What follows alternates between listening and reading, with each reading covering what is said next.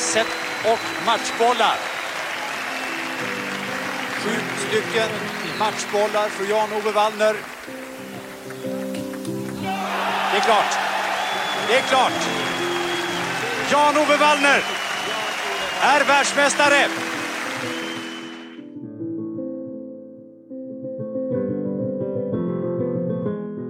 Gary Kasparov once compared table tennis to running the 100 meters and playing chess at the same time, capturing the synthesis of speed and strategy that remains the game's hallmark. When Wallner played table tennis, it was like watching someone running the 100 meters while playing a Mozart sonata. He is the game's alpha and omega, its supreme innovator and most formidable exponent. He was and will probably always remain the greatest. Sant! True that, som ni 80-talister säger. Vilken, vilken då, in, dålig intonationsfestival. Men ja, ja, allt kan inte vara perfekt. Eh, det där var en artikel i The Times. Tidningen har nu, liksom många andra, gått över till att mest ägna sig åt antingen nostalgi eller välj ut din bästa, största idrottshjälte som inte kanske alla känner till. Eh, och detta gjorde Matthew Syed eh, i veckan i The Times. Det, Gamle det, pingisspelaren Matthew Syed. ja, Just det, fint. snyggt. Eh, med det pedagogiska problemet att man först får förklara lite för den, den brittiska läsekretsen vad, hur stort table tennis faktiskt är i vissa delar av världen och så vidare. Eh, jag fick den här artikeln skickad till mig av en eh, kollega på The Times faktiskt igår kväll och det slutade med att jag, när jag kanske borde ha suttit och förberett den här podden, satt istället och youtubade gamla Geo Wallner-klipp. Vi har alla varit där. Ja, du har väl varit där jättemycket Simon? Ja, som, som jag har. Eh, jag vet, alltså roligt med, alltså, han, han, han eh, döptes ju till pingisens Mozart. Eh, ganska trött sådär. Jag vet att eh, det finns en litteratur med Niklas Schöler som har själv skrivit en essä där han jämför honom med Beethoven och Tranströmer. Ja, det kanske är lite mer on point ändå. Ja, kanske lite. Eh, jag vet inte om han är Tranströmer mer... av, av uppenbara skäl i alla fall. Ja, absolut. Jag vet inte om han är mer Beethoven, än, mer fuga än, än konserter. Så jag, eh, Mer romantik än wienerklassicism. Ja, det skulle nog kunna vara så. Det finns något nästan mer kärleksfullt i det. I alla fall inte lika banalt som, som Mozart kanske. Jag menar inte att Mozart är banal, men att liknelsen blir mer banal. så att säga. Eh, Simon Bank, gud. mina vänner. Hur mår du? Nej. Eh, jo då, jag mår ganska bra. Efter förhållandena väl, som man ju alltid får säga i dessa dagar. Mm. Eh, kan berätta att jag i, så sent som igår hamnade i det som är vår tids stora moraltest. Jag var ute med, med barnvagnen, skulle köpa en, eh, en bebisleksak och framme vid, eh, vid kassan så ställs jag inför testet. För där på kassan så finns det en stor skål full med handsprit, sådana små flaskor. Som jag knappt ens trodde fanns längre. Eh, och Ja, men har, de Man- inte, har det inte blivit lite påfyllt typ sista veckan bara, har jag förstått? Alltså inte på apoteken i alla fall och inte i affärerna. Eh, men i bebisaffären fan, var det fullt. Fullt ställ. Kanske 20 stycken flaskor eller så, 19 spänn styck. Och Bebisaffären? där man köper bebisar. Ja jävlar, den är, just det, jag skulle inte sagt det. De, både, de säljer så här, två saker som man absolut inte får sälja. Bebisar och handsprit. Av olika moraliska skäl. Men alltså det roliga med det är ju är just det där testet. Att man reflexmässigt, alltså alla ens reflexer skriker ju köp alla, köp varenda jävel, utrota varenda jävel. Eh, för att tala med Sven-Erik Lidman. Eh, men eh, ja, jag vet inte. Det är väl sådär ja, kopplat till kontrollbehovet så. Eh, och jag vet att jag, jag skrev på, på 90-talet om, om en Bengt, alltså Bengt Benke Olsson. Han skrev en pjäs som hette Klassning efter Estonia-katastrofen. Eh, en av ingångarna var bland annat att det finns någon slags överlevnadsgen som gör att en viss kategori människor är de som trampar på händer på vägen upp i en trappa på en sjunkande färja för att klara sig, medan andra inte är det. Eh, var, det inte, alltså, var inte utvärderingen att det var 75 procent män som betedde sig så? Alltså det är så jo. extremt, eh, vad ska man säga, genuskodat. Gud ja. Eh, som så mycket annat. Alltså inte, inte en enorm överraskning att det var på det sättet. Och att det inte bara handlar om fysisk styrka för att det, det, de flesta kan ju klättra för en trappa. Men att det var män som tog sig på något sätt rätten eller hade desperation att, att göra det. Det är ju lite det som är grunden för eh, Ruben Östlunds turist, tänker jag. Ja, gud ja. Samma, samma fråga. Och att du aldrig riktigt vet förrän du konfronteras med, med det stora testet så vet du inte vem du är. Att det kan vara, det kan vara den, den brötige som är eh, försiktig och den försiktiga som helt plötsligt blir en, en överlevare. Mm. Eh, hur många flaskor hade du tagit? Ja, jag har faktiskt, jag har nog lite lagt ner det där handspritsprojektet om jag ska vara ärlig. Jag hade en, mm. jag har aldrig använt det tidigare och sen så när det här bröt ut så tänkte jag så här, men vänta, har inte, står det inte en flaska någonstans hemma, en liten, någon sån här, som jag fått i något sammanhang, som jag plockade fram. En och, liten flaska Cointreau. precis så. Och på den stod det Together we fight Ebola. Så att eh, den har jag fått mm. något, ja, någon gång när jag var i, på fältarbete i Afrika tydligen. Minns inte riktigt det heller. Eh, den har väl inte riktigt tagit slut än, men det handlar väl mest om att man egentligen ska man inte använda, alltså handsprit ska man ju använda vid behov om man är ute länge typ. Men hemma så är det mycket bättre att tvätta sig med tvål. Dels är det ju ingen bristvara och dels så är det väl mer effektivt som jag har förstått det också. Ja, jag vet att jag var på apoteket för någon vecka sedan och frågade om, som alla såklart, om eh, handsprit och eh, expeditens svar var att nej, det vi kan erbjuda är eh, vatten och tvål. Mm. Mm, tack så mycket för erbjudandet. Nej, jag plockade på mig tre stycken flaskor. tyckte det var en slags moralisk gräns. Oj. Uh, jag tyckte det var lite hysteriskt. Jag tänker eh, en till mig, en till min sambo, en att ha hemma ungefär så. Men vad, när känner du att du behöver det då? när man är ute såklart. Ja, och att du typ... och rör sig. Men vad tar du på då? För jag tänker, du åker ju inte tunnelbana just nu. Eh, ytterst sällan, ja. Vad tar du på för ställen som kan vara coronasmittade? Det vet man ju inte. Man har barn på dagis och sånt. Eh, och det handlar inte... Alltså, du, du, du anlägger ett slags eh, alltså, konkret och, och, och sådär konstruktivt tankesätt på det här som inte riktigt existerar. Det här är ju irrationellt. Inte ett dugg rationellt. Förlåt. Men eh, om, om jag, man ska uppmana till någonting så är det kanske att dra ner lite på, på handspriten. Och typ, alltså det här, som jag förstod det så är det mycket viktigare att hålla avstånd till exempel än att tvätta Just händerna. Det. är mycket, mycket, mycket alltså, flerfaldigt större risk att eh, bli drabbad om någon står för nära en kö och nyser på en.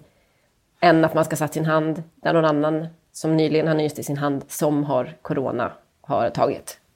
Just det. Mm. Men du tog tre? Det är sant. Jag tog tre, de var små. Eh, det kändes som att det var inom någon slags värdighetens gräns att göra så. Mm. Uh, ungefär. Ja, välkommen till Folkhälsomyndigheten-podden. Mm. Uh, Simon Tegnell, hur mår du? konkreta tips. Jo, då, annars är det faktiskt helt okej okay, tycker jag. Det är, det, är, det är svåra dagar även jobbmässigt såklart. Uh, ska inte beklaga mig över det. Man har i alla fall ett jobb att bekymra sig över. Uh, så det är trevligt. Hur, hur är det med dig? Nej, men det är väl typ lite grann samma.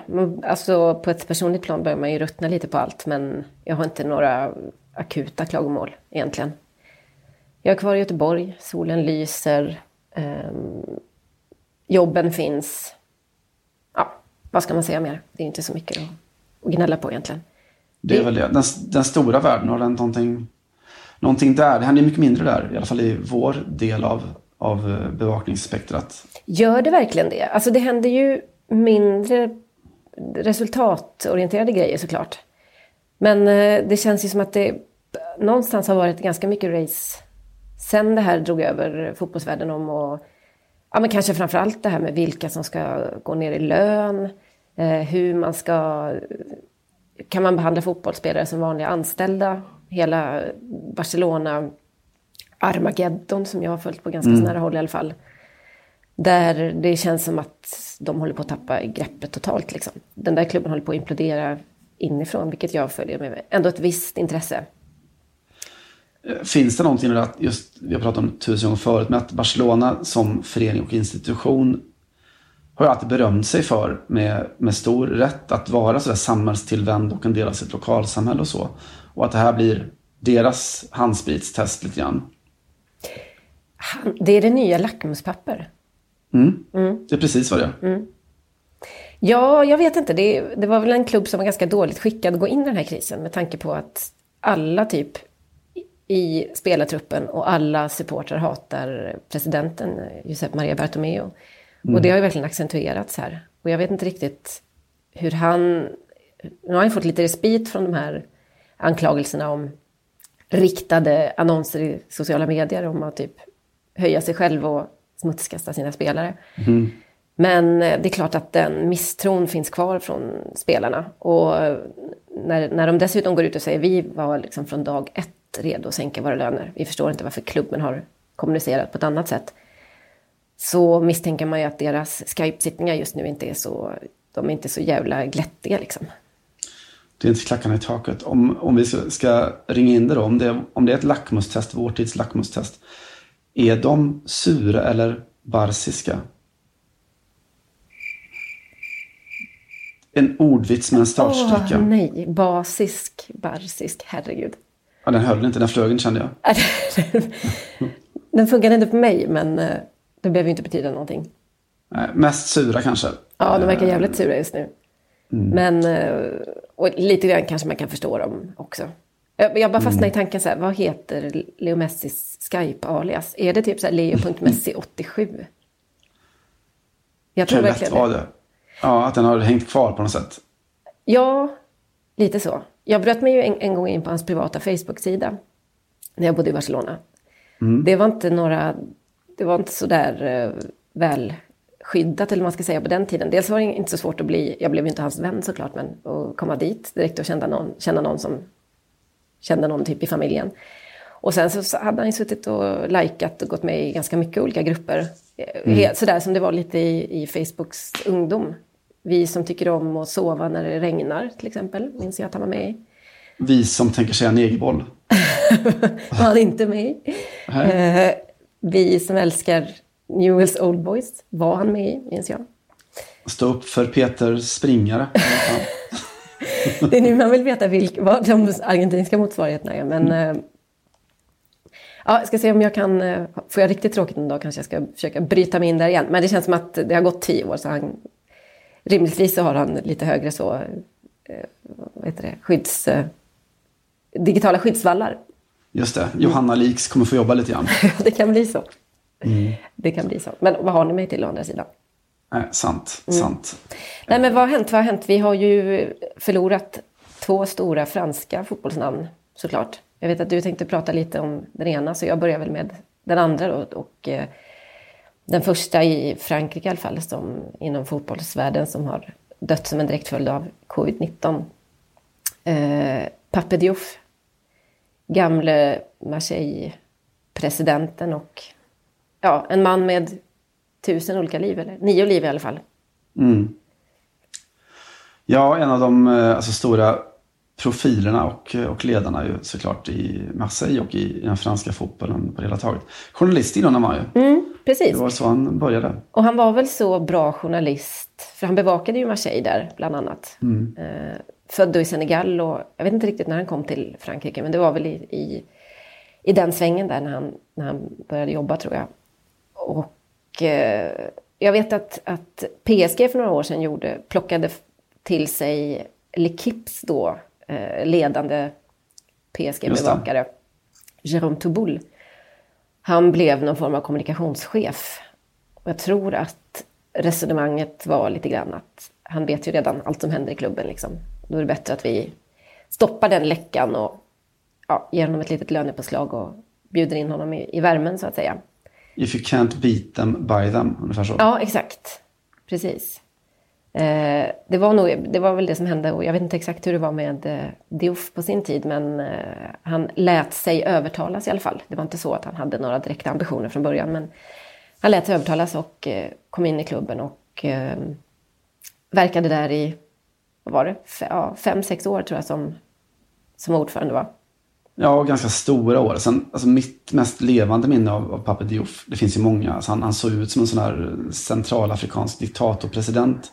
Ursäkta fördomsfullt, men, men eh, det var liksom den, den känslan man hade och den sortens president som, som Marseille kanske behövde också. Han, eh, han var på många sätt populär, han var på många sätt framgångsrik. Eh, men mitt, mitt, mitt, mest levande minne är från när han hade lämnat och eh, hade då kommit ut med sina memoarer om tiden i Marseille. Där han då bland annat hade sågat sin, sin efterträdare, eh, Vincent Labrune, eh, längs med fotknölarna.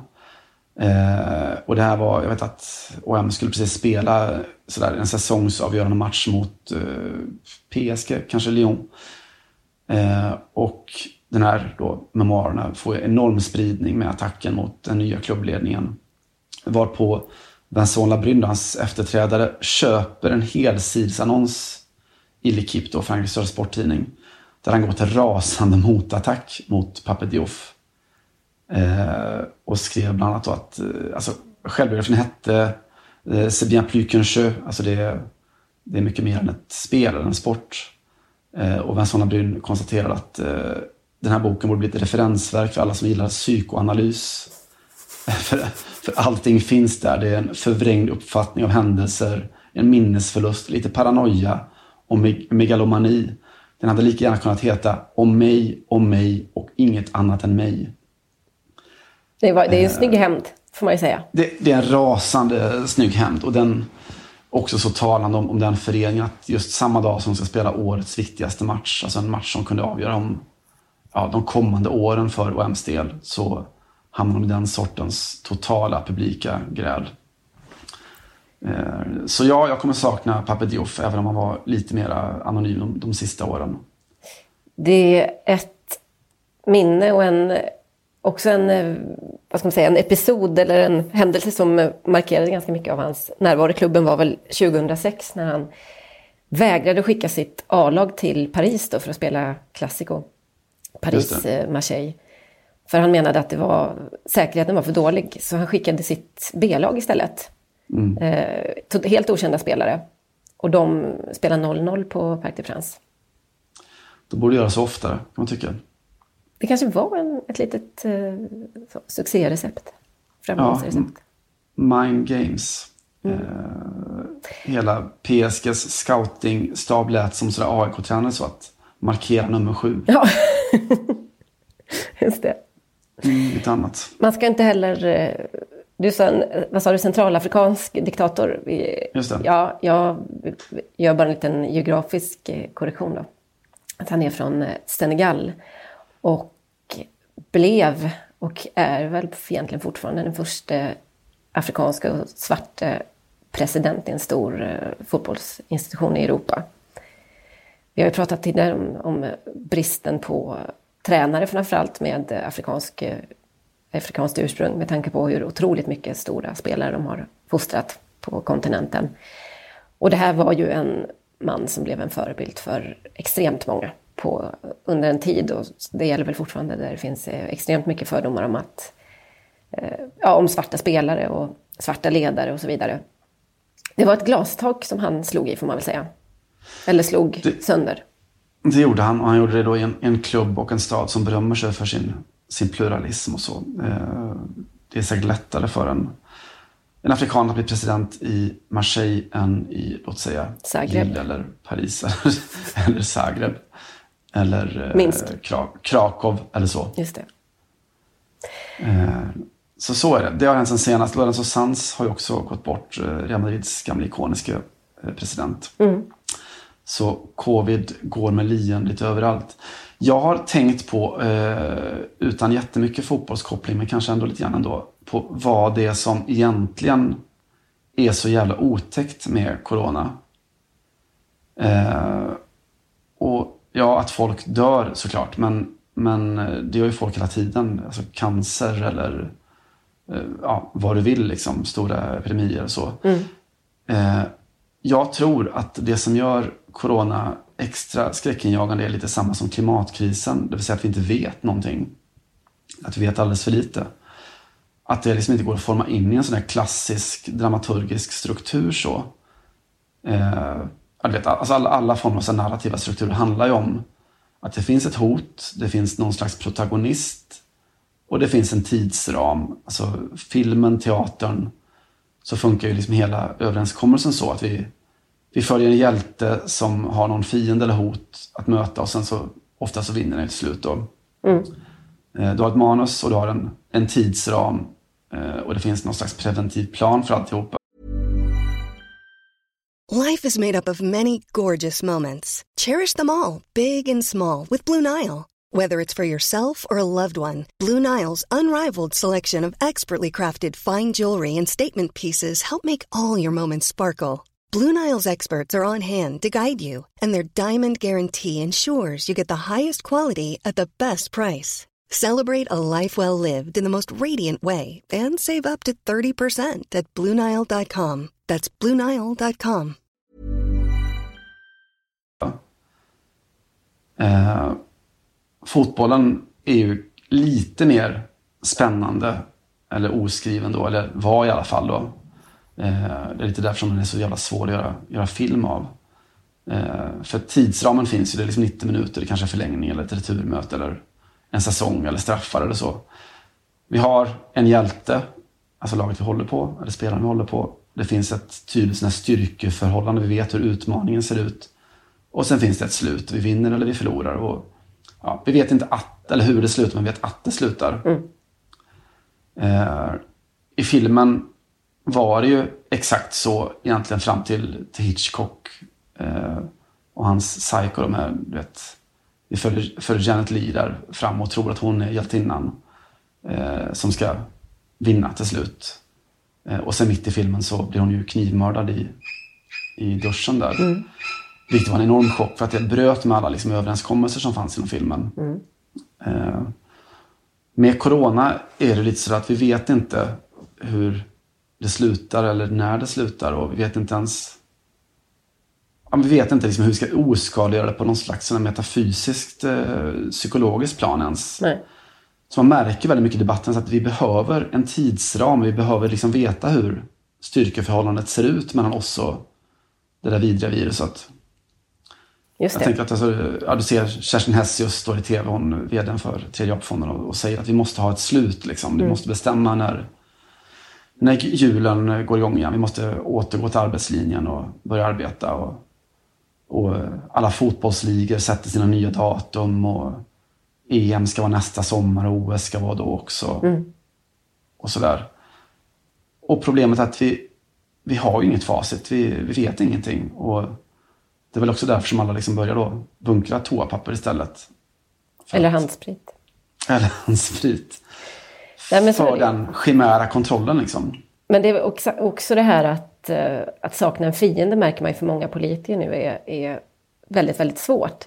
Det mm. kanske passar en svensk politisk kultur ganska så bra. För att mm. eh, vi är lite mer vana och trots allt, traditionellt i alla fall, att tänka kollektivt och eh, ja, bygga på det här som vi håller på med nu då. Tilliten och folkvettet mm. och förnuftet och så vidare. Men i länder med den här eh, lite mer, eh, vad ska man säga, hjälteorienterade kulturen, typ USA, så blir det omöjligt. Det hindrar inte Donald Trump att vara uppenbarligen ganska populär nu, utan att man förstår mm. hur det kan gå till. Men man märker ju också att, att det snacket liksom har, har man fått ändra på. Eh, mm. Till att börja med att framställa det här, alltså förminska det då, det här är en liten förkylning och hit och dit.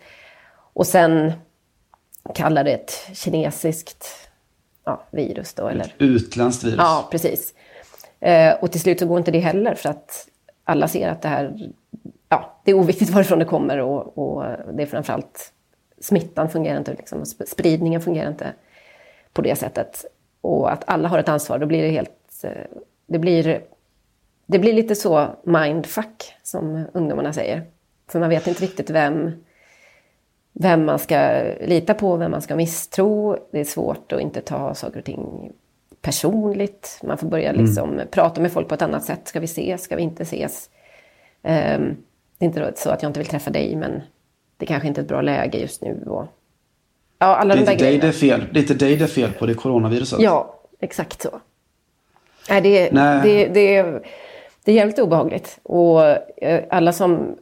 Sen så hindrar inte det också ganska många som har en, en väldigt fastslagen liksom, ide, ide, ideologisk agenda att ändå stänga gränser eller ja, till och med skylla på flyktingar som man har gjort i vissa länder och vissa försök till. Men det slår inte riktigt igenom på det stora för alla förstår någonstans att det är vi som är smittan på något sätt.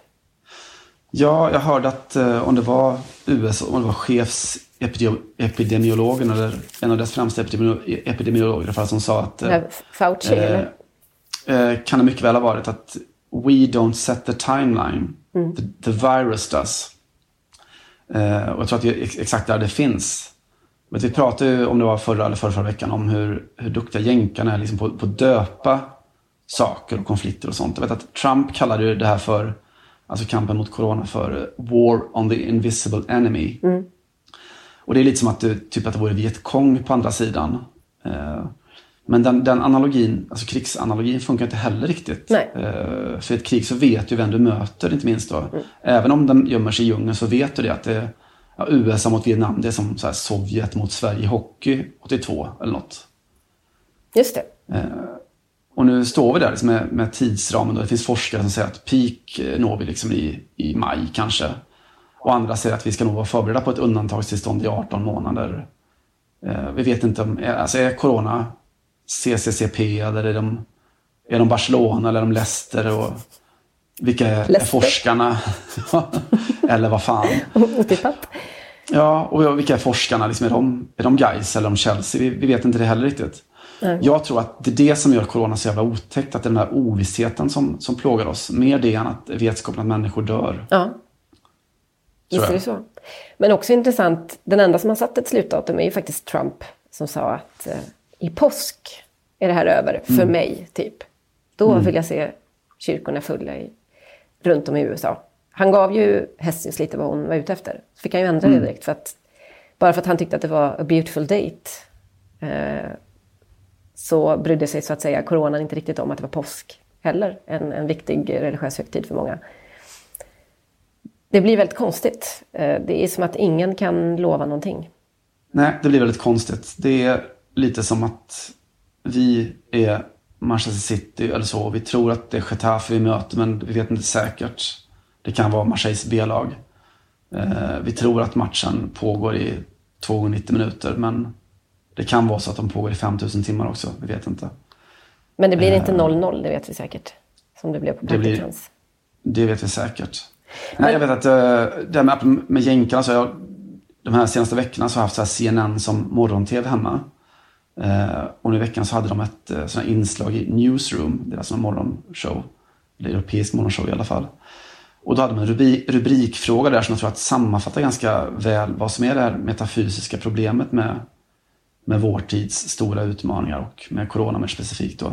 De sa så här, What if the age of predictability is over? Tänk om det är så att förutsägbarhetens tid är över. Mm. Att det liksom är så att vi lever i en tid där hjälten kan bli mördad i duschen när som helst och vi vet inte när filmen är slut. Brr. Ja, läskigt är det. Jag kan säga en enda sak som jag förutspår eller förutser då. Och det är att jag har läst rätt mycket texter det sista om eh, om hjältarna i vården. Eh, och sådär om hur oerhört viktiga de är och hur mycket vi uppskattar dem. Och det står, man applåderar på alla, alla balkonger i Europa och, och visar sin, sin oerhörda solidaritet och tacksamhet utifrån de här ambulansförarna och sjuksköterskorna och läkarna. Och det otroligt livsavgörande jobb som de gör. Eh, utifrån någon slags svensk horisont så kan man ju tänka att det är ju vår tids kanske största hyckleri faktiskt. Mm. Att, vad har hänt de senaste åren liksom med, när vården har styrt in då i jag vet inte, 20, de 20 senaste åren att marknaden ska ta över vården och det ska vara new public management och vi ska ha effektivare sjukhus.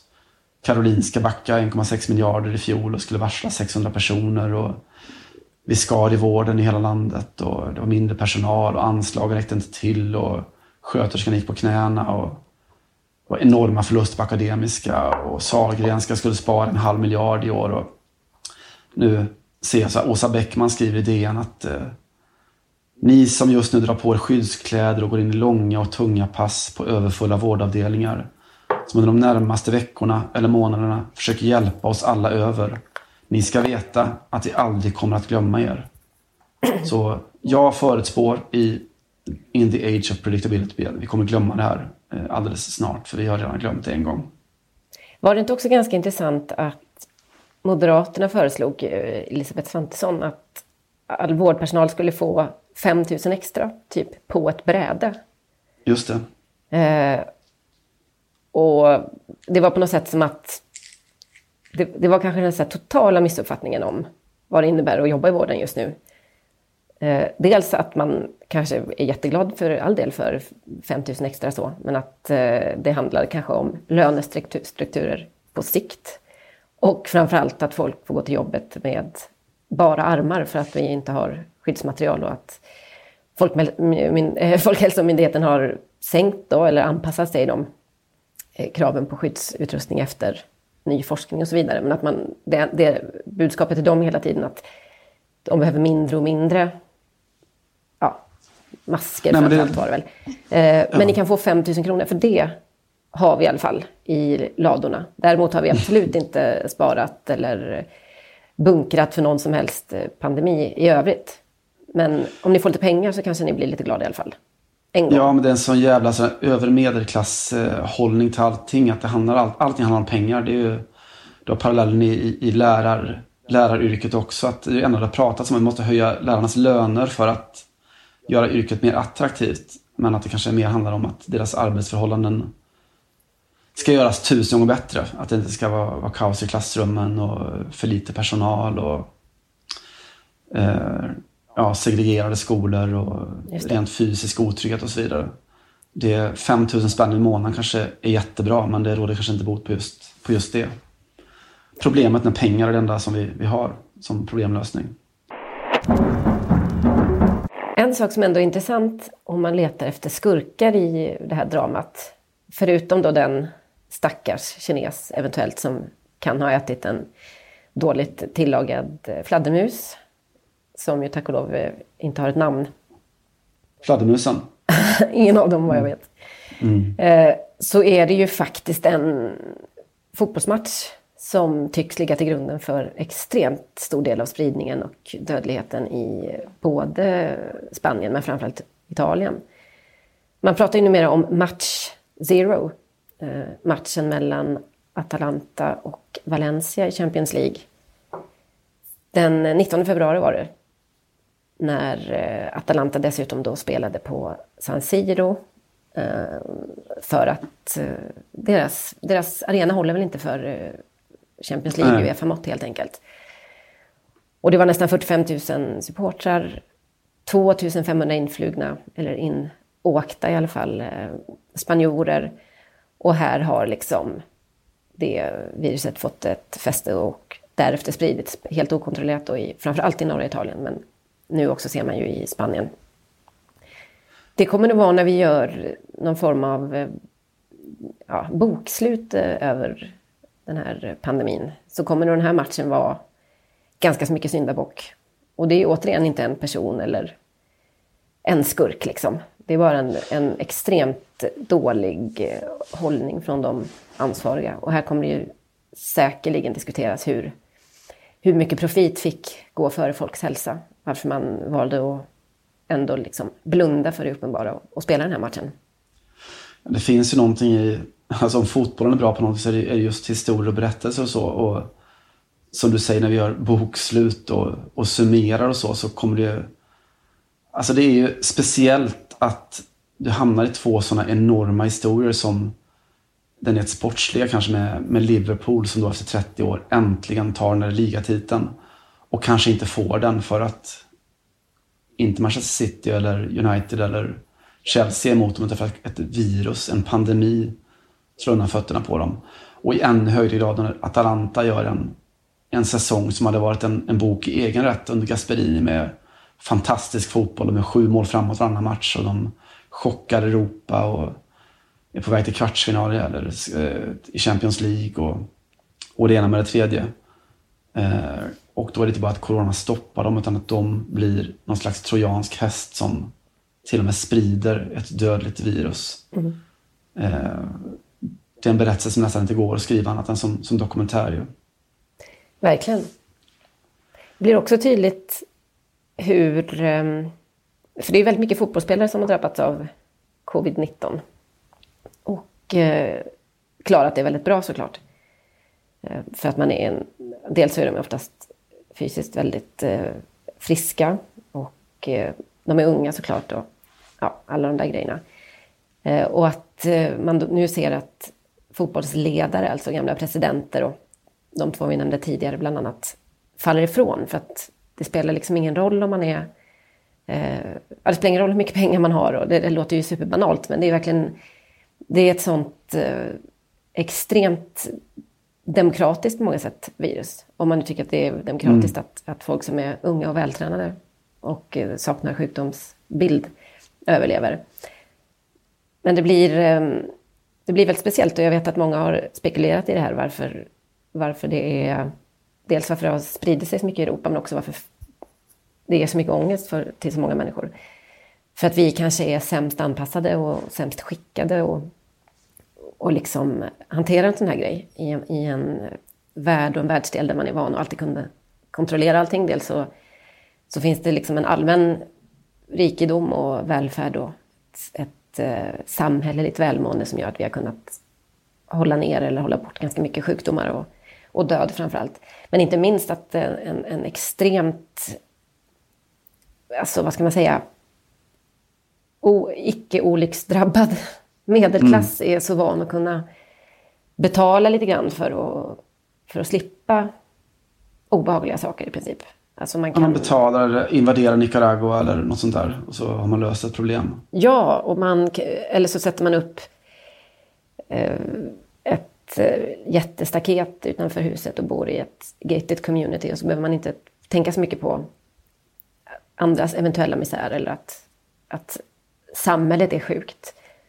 För man kan alltid betala för sin egen överlevnad på något sätt. Och här går inte riktigt det. Det enda man kan göra är att tvätta händerna och hålla avstånd. Eller köpa handsprit. Precis.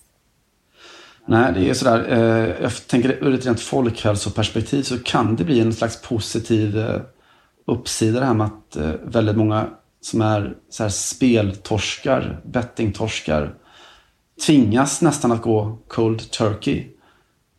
Det finns inget att spela på fotbollsmässigt eller sportmässigt. Det kanske kan vara att vissa får gå två, tre månader utan att göra det. kanske kan vara göra under för den delen av, av sjukvården. Mm.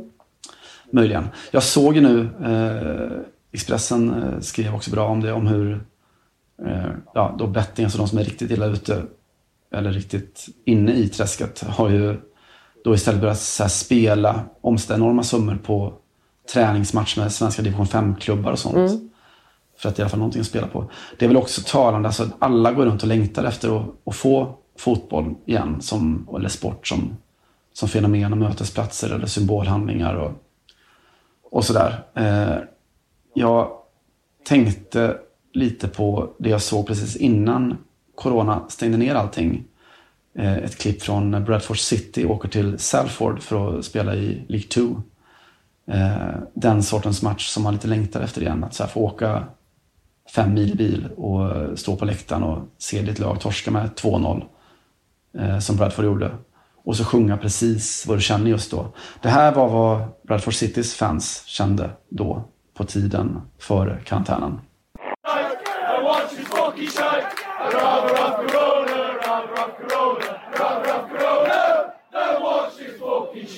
Ja, det här är inte bara Sveriges eh, främsta folkhälsomyndighetspodd och coronapodd. Det är också en eh, podd om fotboll och om eh, kultur om man så vill. David Shrigley, är det en konstnär du har koll på? Ja, just nu sitter jag ju med eh, hans samlade Google-verk framför ögonen. Ja, men har du koll. Det, vi har haft mindre än så ofta, skulle jag säga. Mindre koll. Ja, mindre koll än så. Eh, jag tror att Wikipedia-versionen är väl att han är en av eh, Storbritanniens mest populära konstnärer. En sån där ironisk generationen-konstnär. väldigt mycket tongue in cheek textbaserad eh, konst. Eh, teckningar, skulpturer, målningar. Väldigt mycket humor. Han har nu i vår då eh, haft ett stort samarbete med Ruinart. Eh, alltså champagnemärket. De har du bättre koll på va? Mm, drycken i alla fall. Ja, hur mycket Ruinart har du druckit? Väldigt lite sen jag kom till Göteborg. Väldigt lite sen du inte besökte mig i Nice. Eh, kan jag tänka. Eh, jag tror att, eh, och det här är helt ogooglat, att det är världens äldsta champagnemärke. Det var i alla fall så det såldes in till mig i mina Cavs när jag gick och handlade. Eh, otroligt god champagne. Det som Schwigler gjort, han åkte till, till Reims, då de baserade. Eh, och har liksom gjort då ett så gäng grafiska profiler och konstverk åt dem. Han har jobbat med Absolut förut också vet jag och ställt ut på Spritmuseet i Stockholm häromåret. Ah, okay. Man kan väl säga att det är ganska så stiliserad svart på vitt naivistisk konst kanske. Ja, det kan man säga. Och väldigt mycket eh, alltså, så grafiskt och textbaserat och så. Eh, ganska ofta småkul, eh, inte jätteofta svinbra så, men, men eh, han, ja. Jag gillar honom inte jättemycket, men han är helt okej. Det är kort, kort, kort recensioner som aldrig publiceras i DN. eh, eh, men eh, han har jobbat väldigt mycket då, inte bara med, med alkohol, utan med alla former av så här populärkultur också. Han har jobbat ihop med, med Blur och med Frans Ferdinand och med fotbollsklubbar och, och sådär. Han har designat Partick Thistles maskot bland annat. Se där ja. Mm. Mycket så kukkonst. Konstaterar jag.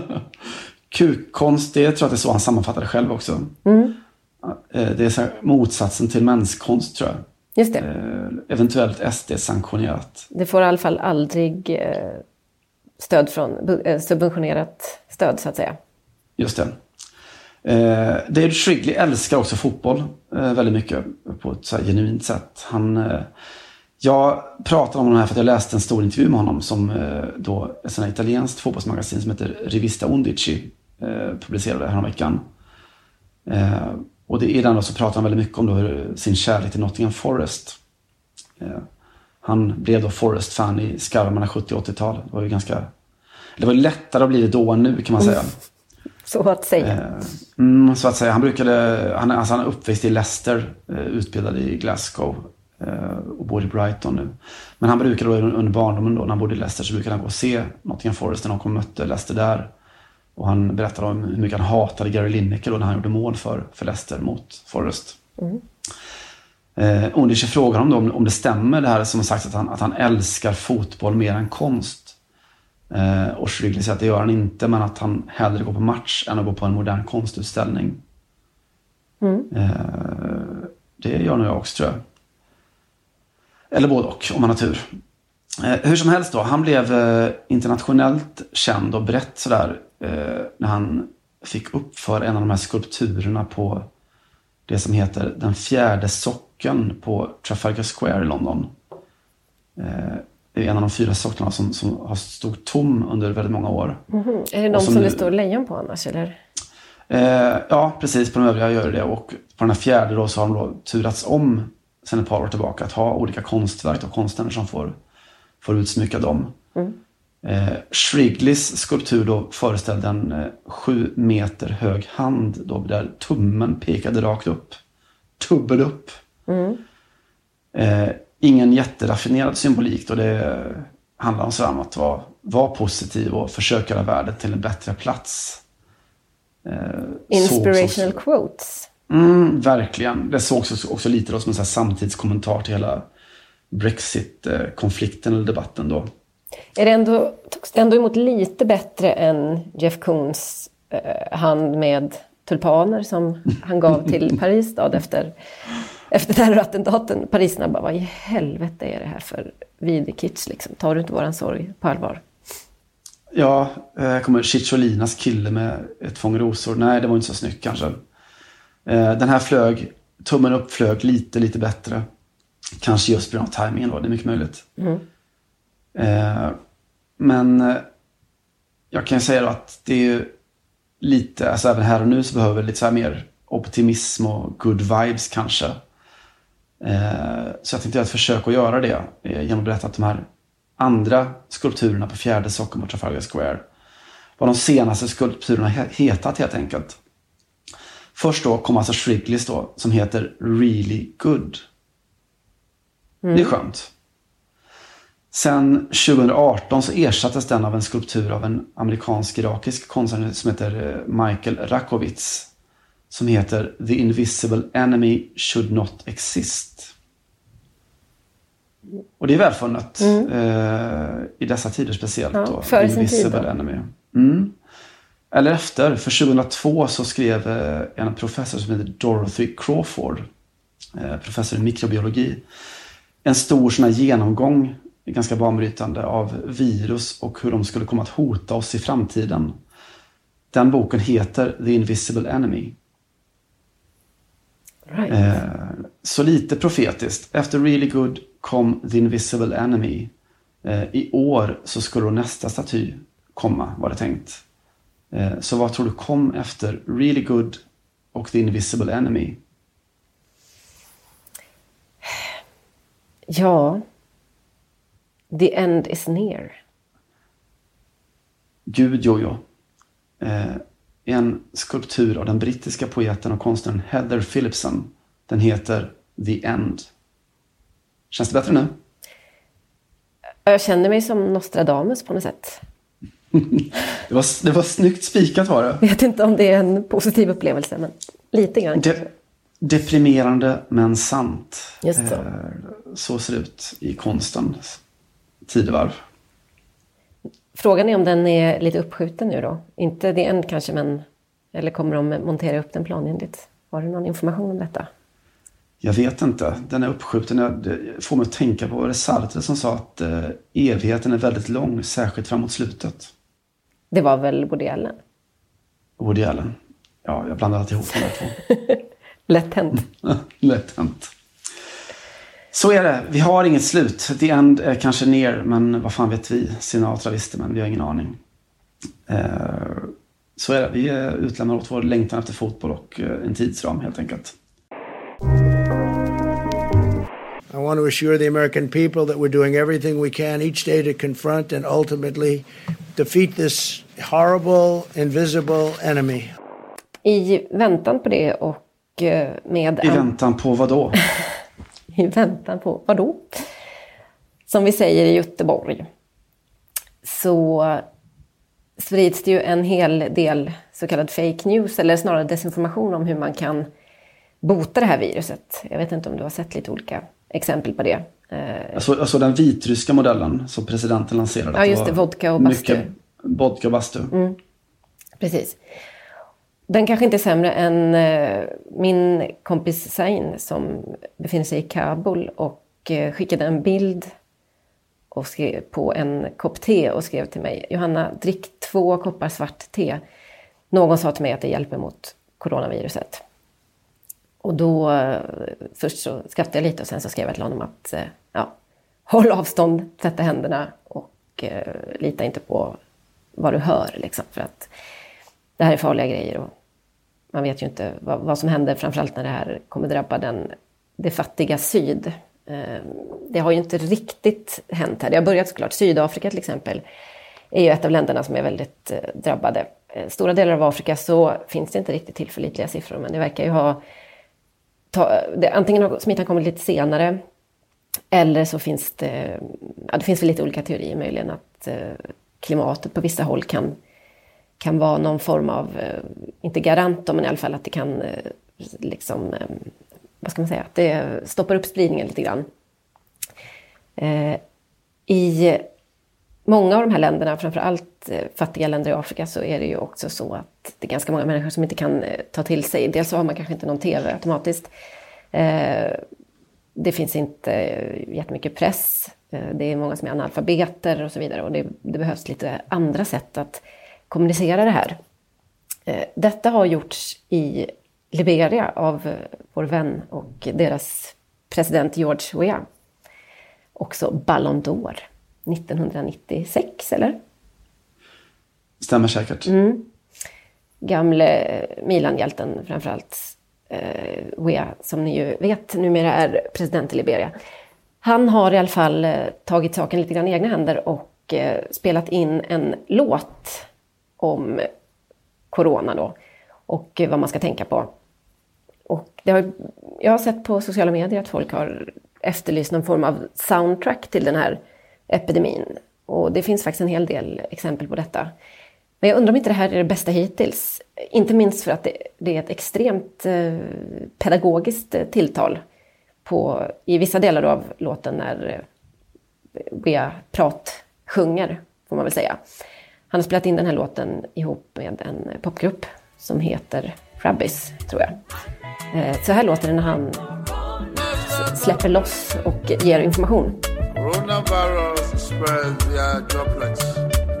When the person cough or sneeze, the droplets land on surfaces and are picked up on the hands of others and spread further. People catch the virus when they touch their infected hands to their mouth, nose, or eyes. It follows that the single most important thing you can do to protect yourself is keep your hands clean by washing them frequently with soap and water or hand sanitizer. What is the incubation period of COVID-19? Var inte det där Gud, vad fint. allt Det var man kan jättefint. önska sig av en coronalåt just nu? Ja, och av en statsledare. Jag känner så här över till dig, Stefan Löfven, lite grann. Ja, jag känner väldigt mycket det också. Man ska komma ihåg också att eh, Liberia var till exempel ett av de länderna där ebolaviruset har tagit, eh, eller haft, fått flest dödsoffer. dödsoffer. Över 4 000 liberianer är döda hittills i ebola. Så att eh, man vet ju vad ett virus kan göra såklart. Och, eh, men det betyder ju inte att man är så särskilt förberedd ändå, rent materiellt. Eh, det som nämns som positivt i, för stora delar av- den afrikanska kontinenten är ju att man har en ung befolkning. Då. Vissa länder så är ju eh, liksom, medelåldern kanske bara 20 år. Och eh, det kan ju också stoppa upp smittspridningen, eller det gör i alla fall att, eh, att folk dör i mindre utsträckning. Eh, Wea drog sitt strå till stacken. Så nu är han inte bara då Ballon d'Or-vinnare och president utan också popstjärna. Europe to America, America to Africa. Take precaution. Be safe. Ja, ni får ursäkta då. Eh, påannonserat har vi Hanna då lite grann. Men det har ju blivit en återkommande punkt i podden de senaste veckorna att vi berättar om människor som har dött. Men det får vara som det vill med det, för folk dör just nu. Och Michel Hidalgo dog ju, som du berättade, i torsdags. Hidalgo, en sån där av de stora franska hjältarna. Han var en eh, fackligt engagerad fotbollsledare. Han var tränare, han var estet och humanist. Det var ju han då som tog över det franska landslaget och gjorde dem till ett av världens bästa en gång i tiden. Han eh, ledde dem till EM-titeln på hemmaplan 84 med Platini, Chires, Tigana och Fernandes. Den här magiska fyrkanten. Eh, jag vet inte hur mycket du har läst, men efter hans död då i, i runorna nere i Frankrike så skrev han väldigt mycket om den mest dramatiska händelsen under hans period som förbundskapten. Höra. Eh, inför då hans allra första mästerskap, VM Argentina 78. Då fanns det ju en väldigt stor debatt i, inte bara Frankrike utan över hela Europa då om man verkligen skulle spela VM i militärjuntans Argentina. Det fanns en enorm rörelse då för, för bojkott eh, som gör att man kan bli lite så här nostalgisk faktiskt. För att det, alltså nu så kommer ju alla åka till Qatar eller Kina eller var det nu spelas mästerskap eller hålls OS och man kommer inte bry sig ett skit om sådana där frågor, sådana där bagateller. Eh, I alla fall, ja förlåt. Redan i och för sig på den tiden så var väl den svenska inställningen att det är bra ordning och reda i alla fall i Argentina. tänker på O.B. Erikssons där som tyckte att det var, han förstod inte alls vad de menade, med junta för att det var ju toppen på hotellet. Just det. Så var det. Eh, I alla fall då, innan landslaget skulle åka över där, det franska, så blev Hidalgos bil stoppad av fyra stycken män då. Han var ute och körde med sin fru och en av de här männen hade en pistol med sig och drog ut Hidalgo i vägrenen.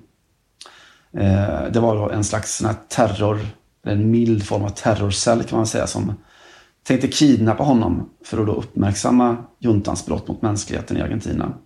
Mm-hmm. Eh, kraven var då tänkt att... Eh, det är därför du kallar den mild form.